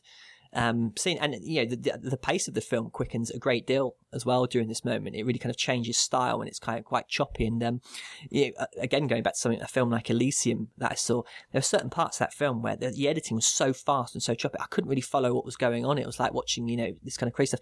With this, though, you're always aware of kind of the relationship between where the boat is out in the water, how far away it is from the coast. You know, it, it, it's well directed action scenes. I think it's certainly, you know, very easy mm. to follow and flows very, very well. It doesn't seem to kind of um, kind of lose sight of what it's doing. And I, you know, again, again, I think that's a testament really to someone like Murnau, because in this film he, he's at the top of his game, I suppose, isn't he? Yeah, absolutely. I mean, I share your distaste for how uh, action in Hollywood is, is shot at the moment, particularly as an action film fan. And yes, I, I think that sequence is, is brilliantly realised in terms of the cutting as well. You know, you're always sure of the geography of what's going on. You're always on the edge of your seat. You know, um, and while the pace is there, it's never so fast that it's confusing. It's it's always keeping you scared, on the edge of your seat, but in full knowledge of what's happening, I think, is is the key balance. Yeah, I mean, it's like, I mean, the best example I can give is something like um, Ridley Scott's directing in um, Black Hawk Down. Is you're always a, completely aware of the geography of the battlefield, and yeah. certain directors they they lose sight of that. You sort of like, um, God, what film was it? Well, actually, just contrast it and Ridley Scott's film Legend. Um, that, that, the kind of the geography of that film and what's going on, it completely loses me. I have no idea where or when we are, but yeah, it's, it, it's such an art, and you know, only good directors can really kind of pull that off. And, um, you know, yeah, it, it's, it, it, it's for the film to kind of change pace so much, and it's still, I don't, I don't think it sticks out the end scene. It doesn't sort of, it feel, it does feel part of the film, but it is so radically different from what's gone before. And I mean, just little things as well. I mean, like when there's a scene when the woman from the city's lying in bed asleep, and you see kind of like people walking past the windows with all these lanterns, and there's this kind of like weird kind of kaleidoscope effect of the lights. And it's, it's just those t- tiny attentions to detail that make this film stand out. And like I said before, you can just go back to it and just watch those moments and kind of take them in again. Um, yeah, it's, it's absolutely epic stuff. Um, I mean, overall, I mean, you know, I, I like I said, I mean, somehow it's kind of changed the way I, I feel and think about films. I mean, what are your kind of like final thoughts on it? I, I think it's a beautiful film. I think it's an effective film. I think, would I put it at number five in the, the list of the greatest films of all time, like Sight and Sound did recently? No, no, probably not. But is it a great film? Is it a film that I'll go back to and draw stuff from over and over again? Yeah, absolutely. And also, it's a film that makes me interested in the period and the people who are in it. I mean, like I said, I started watching some uh, Janet Gaynor stuff yesterday um, as a bit more homework for, for the show. And, you know, that really paid off. Street Angel is, is a really interesting film. And I've got two other Frank Borzage films that she's in. Uh, Joachim, what are your kind of final thoughts on it? It's a brilliant film. Uh, I feel, uh, despite all of the smaller things that I've mentioned, I think it's comparable with something like, we mentioned uh, James Cameron and Avatar, and you could mention Citizen Kane and Orson Welles, just in terms of its place in cinema history and what is, it has done for the furtherment of uh, film. And just, it's a beautiful film. You will definitely get a lot out of every viewing of it. So um, yeah Yeah, I mean, I can only kind of echo what I said. I, you know, I, going back to what you were saying, actually, Sam, about kind of, you know, the the, the sight and sound list. We're kind of quick tangent here, but what are your kind of thoughts in general on those kind of top ten lists and top one hundred lists? The fact that we can have this kind of idea that there's a best film of all time, because, I mean, if you put a gun to my head, I would probably put this in the top ten films of all time. I, although I, I, I kind of, I don't really like those things. I mean, do you kind of enjoy those types of lists, or, you know, do you, do you feel that they're necessary in a way? I, I think those lists are interesting. Um, the films that end up on them are generally not the films that I would put on them, um, because, like I said, I'm I'm interested in genre cinema very much, and the problem, I think, with a lot of those lists is that they tend to restrict themselves to films that are, are much older, first of all, and also are of a particular sort of, inverted commas, artistically respectable type, you know? And yeah. I, like I was saying earlier, I just think that interesting cinema, uh, cinema worth celebrating, goes far beyond the official, like, inverted commas, canon um, of, of classic cinema. But those films are really interesting, and I certainly use those lists as, you know, ways of filling in gaps in what I've seen. Yeah, I mean, Joachim, what are your kind of thoughts on general on those types of lists? I'm a fan in the respect that I use them, as you said, Sam, to fill in the gaps of what I what I should see, or what I what I want to see in film history, um, just in terms of trying to get a bigger picture of what film is. But I don't really subscribe to the fact or to the notion that one is necessarily better than the other. It's not like Vertigo, it's such a better film than something like Citizen Kane just because it's number one and now Citizen Kane is number two. Uh, it's just, yeah. If it's on the list, I think it's um, enough for me to try to watch it and critique it for myself. But um, yeah, the the number that it, that's on the list, it, it doesn't really hold much uh, relevance for me. Yeah, I mean, it's weird, it's weird because, I mean, uh, I mean, there was a lot of kind of like when people, that Sight and Sound came list, I mean, there was that, you know, there was discussions going on in the B B C about it and things like that. And it was like, I think a lot of people were kind of mistaking it as like, you know, this is some sort of like official doctrine that's been handed down by the kind of the government of cinema to say well, that, you know, Vertigo. In a way, it seems to have been, though. You know, for the last fifty years, Citizen Kane is the greatest film ever made. And if you say otherwise, you're wrong a, a lot of the time. You know, I, I do feel that. As somebody who's actually not a huge fan of Citizen Kane. It, you know, I, I recognise it as a groundbreaking and interesting film, but do I have a desire to watch it very often? No, not really. Right, thank you, Sam, for joining us. No, no sorry. Yeah, yeah, yeah. so, no, but, no. You see what I mean? You know, it's like this monolithic thing. So I think I think that's, you know, an interesting discussion to be had.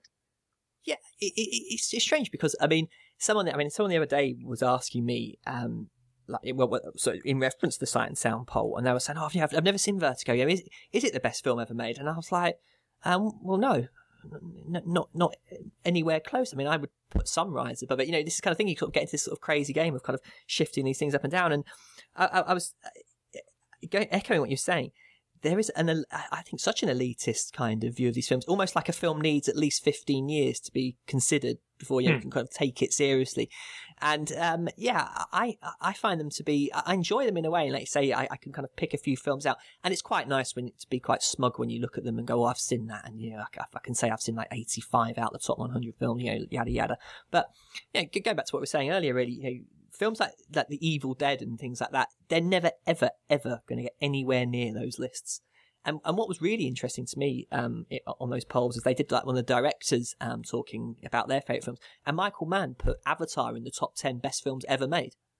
And I, I sort of thinking to myself, well, it just shows how, you know, opinion and, you know, how personal film is that, you I... know, someone can legit, legitimately say, oh, it's, it's one of the top ten. Well, there's, no, there's nothing to say, you know, if in ten, ten years the next Sight and Sound poll, Avatar was number three film in, in the best films ever made list. You, you know, it, it, if if that's what people think, then it's got a legitimate. I mean, it's not one of the best films ever made. You know, to me, it is one of the most important in terms of kind of, you know, like Sunrise, what it kind of has done for cinema, I suppose. But people yeah, they said always... that they were sort of surprised about Michael Mann putting Avatar on his list. I really wasn't. That's an incredibly blue film.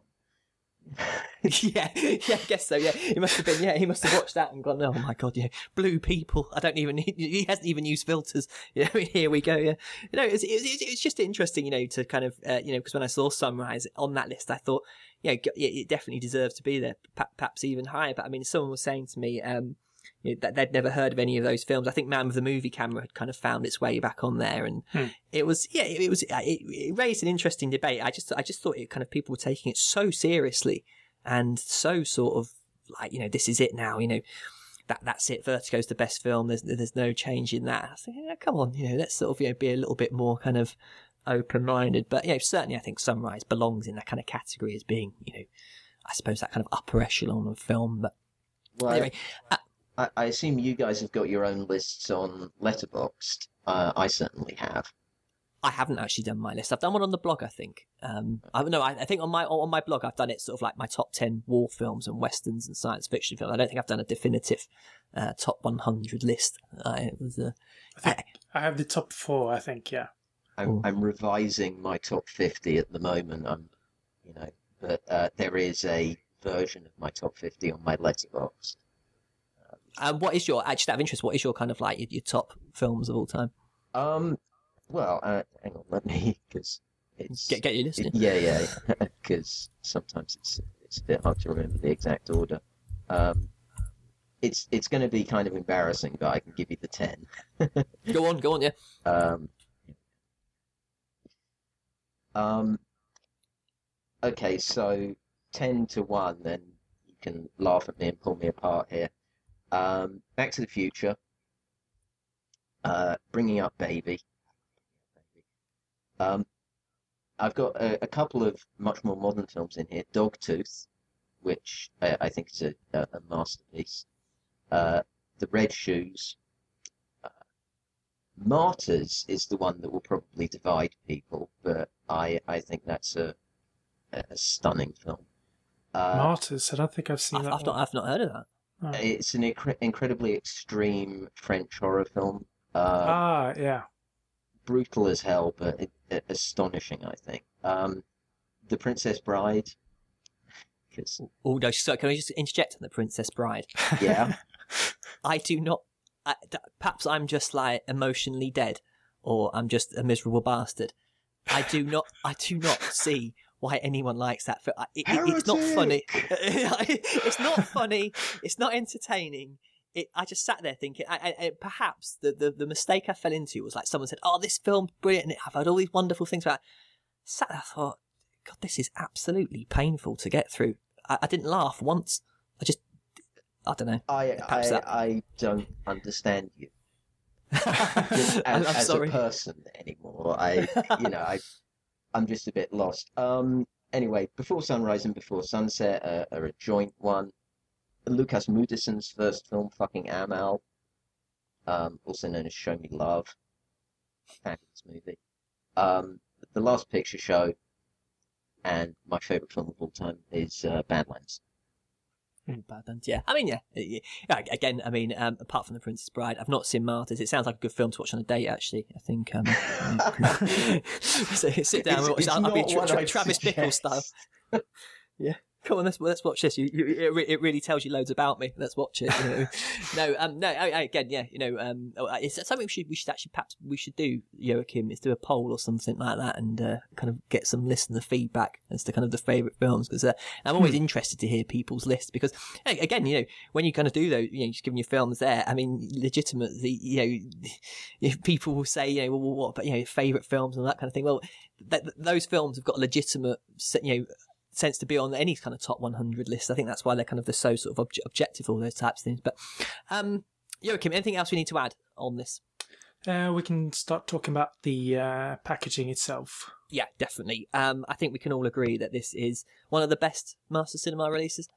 Yeah, definitely. Um, I didn't watch the Czech version uh, this time around um, because there are two versions of the film. There's the Movietone version, which is the uh, regular American ninety-three minute film, and there's the Czech version, which is seventy-nine minutes, uh, which has um, slightly better material to start with uh, in terms of picture quality, but um, I didn't get a chance to watch that one this time. I, I did look at the Czech version, and it is gorgeous. I mean, the image is beyond stunning, but it feels kind of like watching a Reader's Digest version of the film, you know, because the things that are taken out are taken out in little bits from almost uh, all of the, the shots, you know, so almost everything is shorter and adds up to about a reel of footage.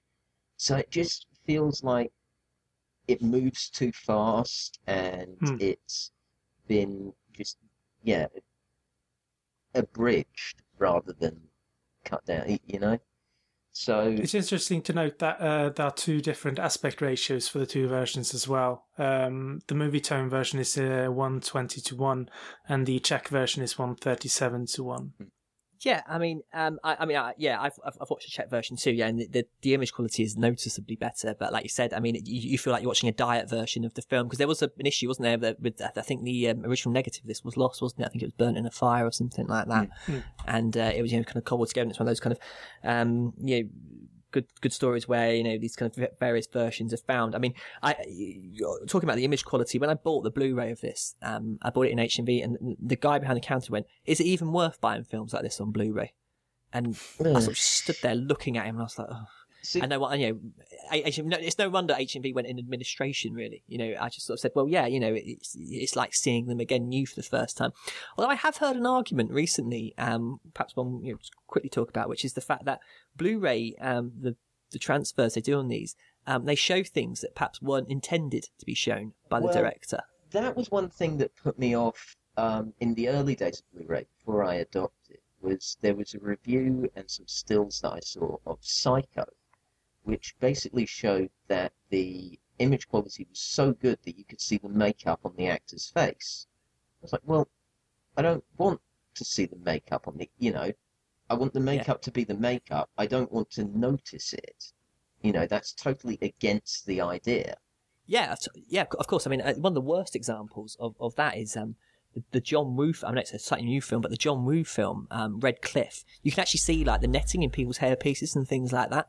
And it's so distracting. And, and, and one of the one of, one of the debates I was actually listening to regarding um, kind of the image quality was that, yeah, you can see things in the image, but, you know, certainly kind of like technical things, like um, you know, someone was, I can't remember what film it was, but it was it was an old silent film. They're saying in the Blu-ray you could sort of see almost like the studio, you know, in in the background, as it were, in some shots, and it's not meant to be there. And I wonder, you know, if you, um, kind of when they're kind of doing these kind of transfers and stuff, how how mindful they are, because I I, I didn't notice it so much in this, to be honest with you. I thought it was for for what it is, and the kind of the state of the picture. I think it's a, a pretty incredible Blu-ray um, mm-hmm. picture quality. And I mean, the other one as well that I can't remember is the um the sound as well on this. It's a uh, you know, just a stereo soundtrack, but I, I I do like the music in this as well. It works quite well with the film, I think. Yeah, I would prefer the version of, because there are two soundtracks to the film as well. Yeah.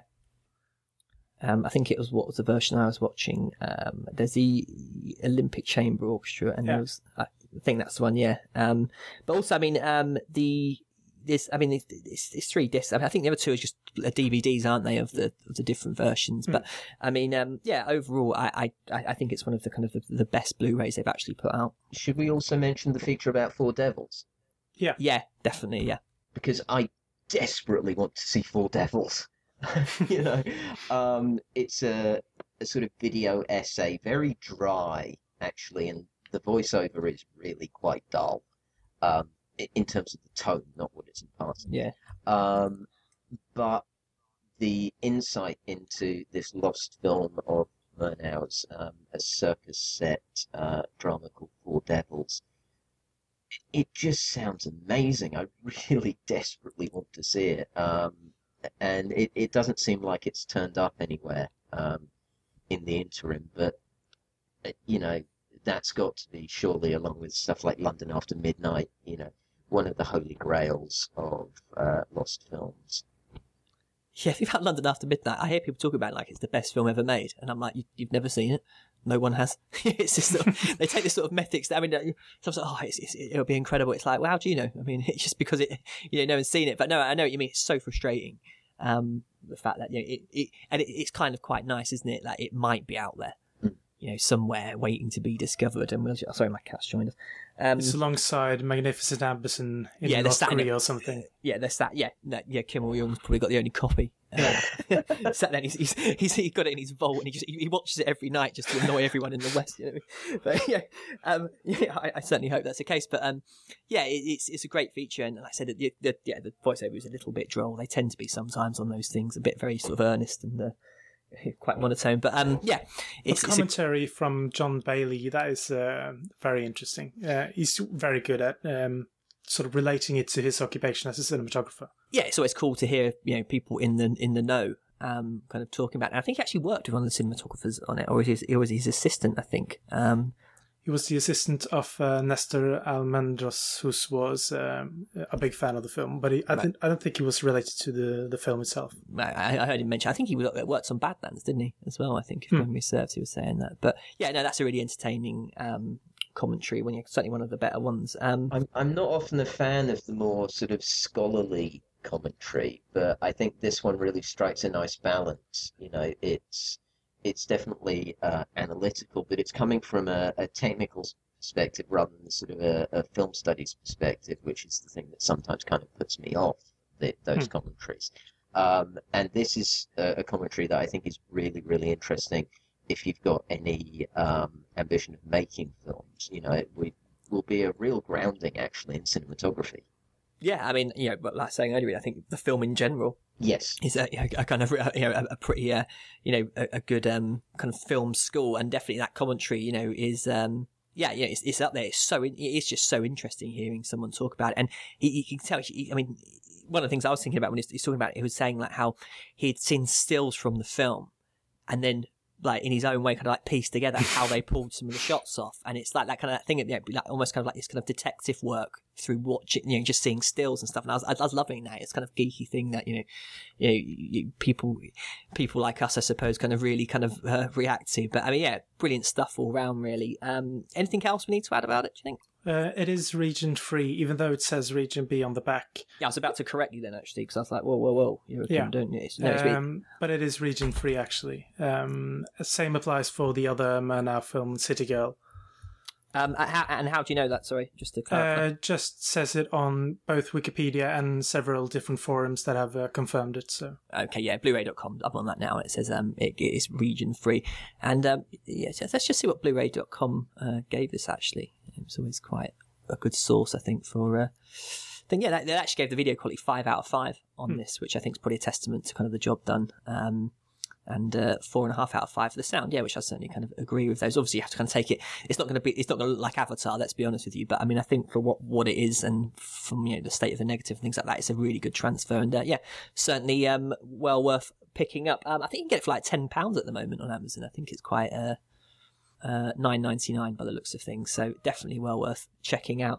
Okay, so um, this spoke, we'll do our plugging. Sam, um, plug away. Where can we find more of you on the internet? w w w dot two four f p s dot org dot u k is my uh, main website. That's uh, where you can find all my reviews. You can find The Picture Show, uh, my podcast. I haven't done an episode for a while, but uh, there's one coming very soon, an L F F preview. Uh, pic show podcast dot blogspot dot co dot u k. And you can check me out on Twitter at twenty-four F P S U K. Brilliant stuff. Joachim, where can they find us? You can find us at m o c cast dot blogspot dot com. You can find us on Twitter at m o c underscore cast. And we're also on Facebook and Tumblr and Instagram as well. And you can email us at masters of cinema cast at gmail dot com and let us know what you think of Sunrise. Yeah, you can find me at twenty-four frames cast dot blogspot dot com. That's my other podcast, and twenty-four frame cast on Twitter. Um, Sam, many thanks for coming on board with us today. It has been an absolute pleasure. Thank you for, for having me. It's been great. Yeah, hopefully we'll have you back soon. So that's going to be us, uh, it from us. Uh, many thanks for listening, and we'll be in contact soon. Bye.